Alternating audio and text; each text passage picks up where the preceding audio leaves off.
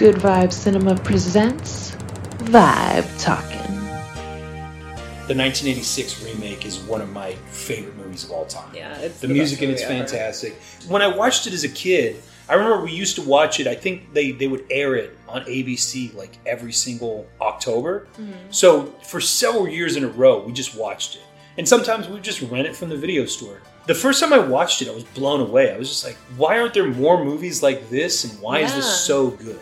Literally, that movie shaped my life. I have a theater degree. I spent six years working at a plant store. Like, watching that movie as a kid so influenced everything that I'm into and the types of movies that I'm into. Like, we've talked about that film on multiple occasions, like with the Oh, yeah. aesthetic and the grime and the like super theatrical, like artificial kind of nature of some of the visuals. I love how that movie looks and feels and the over the top performances. And I love that movie so much. It has been just such a major influence on me. not just that, but also it's a little bit central to this whole podcast because I feel like a little bit of the connection that we had over that movie like cemented our friendship. Yeah. I love that movie the first time I saw it as a kid. Still love it to this day as an adult. When I rewatched that movie, I think this is like 2017 or so, I had never noticed before, but the mouth movements on Audrey 2, especially the large Audrey 2, when I was rewatching, I was just like, how the fuck did they do this? It's phenomenal. It is.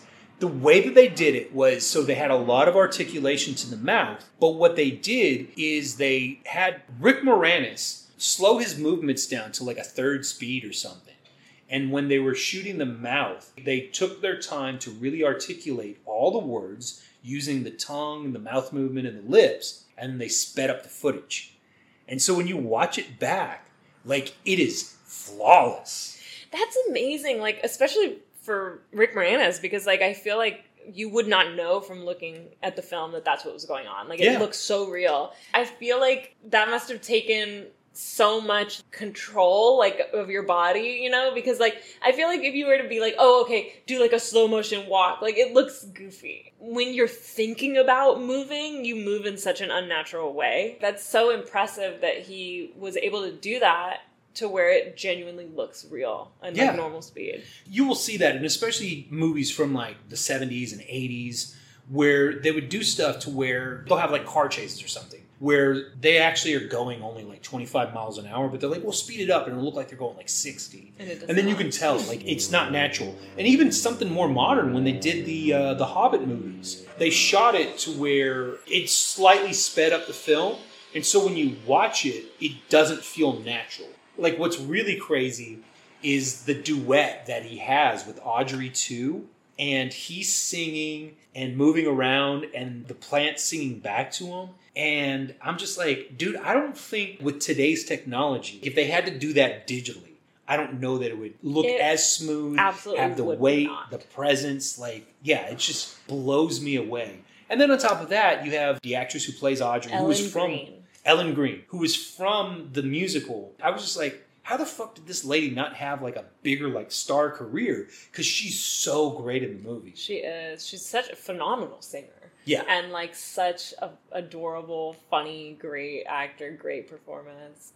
Yeah, she just has a sense of like everything that she's doing, the the way that she emotes all of her lines, like her her physical actions, everything is so perfectly in tune with what the great thing about that film is they were definitely going for something and they fucking nailed it. Yeah. It was supposed to be like what would it be like if we did a modern day like version of like those giant monster movies from the 1950s. You know, the mm-hmm. attack of the giant killer plants. And what's crazy is the original ending that they shot for the movie. As a kid, that probably would have devastated me. But as an adult, I'm like, no, this was this was the ending for me. They made such a good point though, talking about like why they changed it, you know? Because they're like, in a play, the actors come out at the end, and you're like, oh, mm-hmm. cool, you know? But in a movie, it's just over. And you're like, oh. Not only do these two characters that we've been following and rooting for this entire fucking movie, like not only do they not overcome the odds and get eaten by these fucking plants, these plants go on and take over the planet and cause more death and destruction and shit. But yeah, like it's just the level of cynicism that I have as an adult. I'm like, it's like that You're to like, that's is what would have fitting. happened. Yeah, Like- exactly.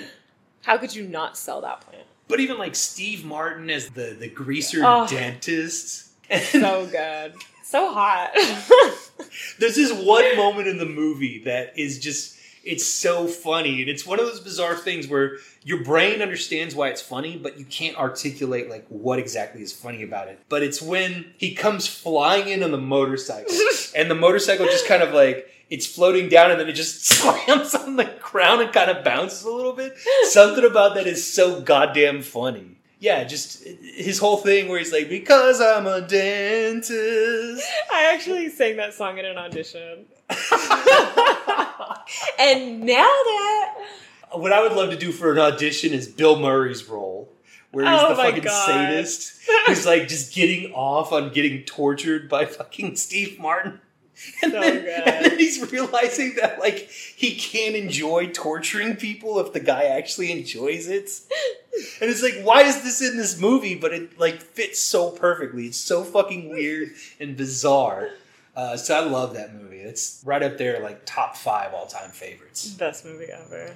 I have seen the original black and white one. It actually, I did kind of like it. It was pretty funny, but it's super cheesy and it feels like a goofy old movie, you know? But there is definitely charm in it. So, like, I get why someone would be like, oh, I kind of want to, like, continue playing with this idea. Like, just even the idea of, like, the evil plant is, like, a cool concept. And that's been done in other things subsequently. So, like, there was something to that idea. And like I've always said, if I was Seymour, like I would make the exact same choices. Like I would feed the plant because it's like that's your baby and he's growing up and you got to make sacrifices. That's how I feel about it. I, And I, I established that I think you're a monster the second that you start killing like actual animals to feed this plant.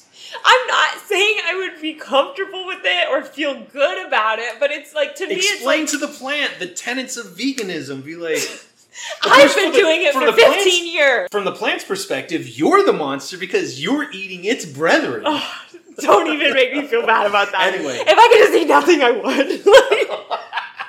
Like, I, I could do just feel swallow bad air. eating a plant. I'm full now. But like Seymour, we see him loving plants. We see him taking care of the plant and talking to the plant even before it starts talking back. He is super sad that his plant is dying and that he's trying to take care of it and it's not working. So when the blood thing happens and the plant starts licking his paper cut, like he's like, "Oh my god, finally I figured out what's going wrong." And, And the whole even- situation just keeps kind of spiraling out of control. They even make it a point to like make the plant seem cute. The plant is so fucking cute. Where Oh you would God. understand, like, even if you're just like, what kind of fucking weirdo likes plants? What kind of weirdo wants to help plants stay? The plant looks cute, and you're just like, oh, okay, like that whole thing. There's their nurturing thing. You fucking get it. You could turn the sound off and understand what's going on. It Want could to have be a live like plant. Seymour, who is lonely. Like he's not literally a creeper peeping, but like he's watching Audrey from afar. He has feelings for her that he's not expressing. You know, and it's easier He- for him to relate to a plant than it is to a person. Yeah, they could have literally just done that.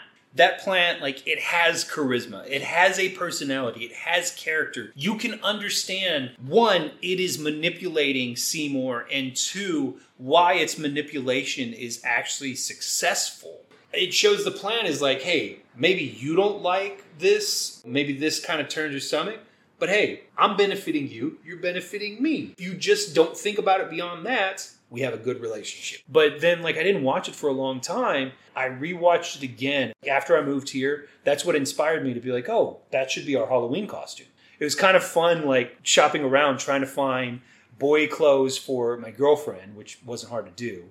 The hardest thing to find for her was like a wig. Mm-hmm. But I had to try and find a dress and a bra that would fit me because I'm six foot, and I think at the time I was maybe like 215, 220 but I'm still like pretty big sized guy.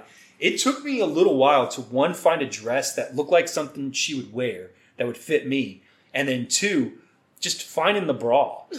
Like I had to buy like a 40 double D bra or some shit like that. It was hilarious, but That was such a good costume. You and the reaction I got to the pictures, I was just like, even my mom, she was just like, I almost didn't recognize you at first. And it wasn't like we put a lot of effort in trying to make me look like a woman. I haven't really done drag very much in my life, but that shit was a lot of fun. But what really iced the whole thing was having that prop puppet that you made. It was so cool. I was blown away by the fact that you made it and you gave it to me, and I was like, should I pay you for this? Like, can I do something? And you're just like, no, you just have it. I thought that was really fucking cool. And from there, that's where we got into like, hey, what if we did a show talking about porn? Want to hear more? New episodes of Vibe Talkin are available to download and stream every other Tuesday on Spotify, Google Podcast, Apple Podcast, iHeartRadio, or wherever you love to listen. You can see more Vibe Talkin on the Good Vibe Cinema channel on YouTube and follow at Vibe Talkin on Instagram, Threads, and the X-rated version of Twitter. Vibe Talkin is a Good Vibe Cinema production.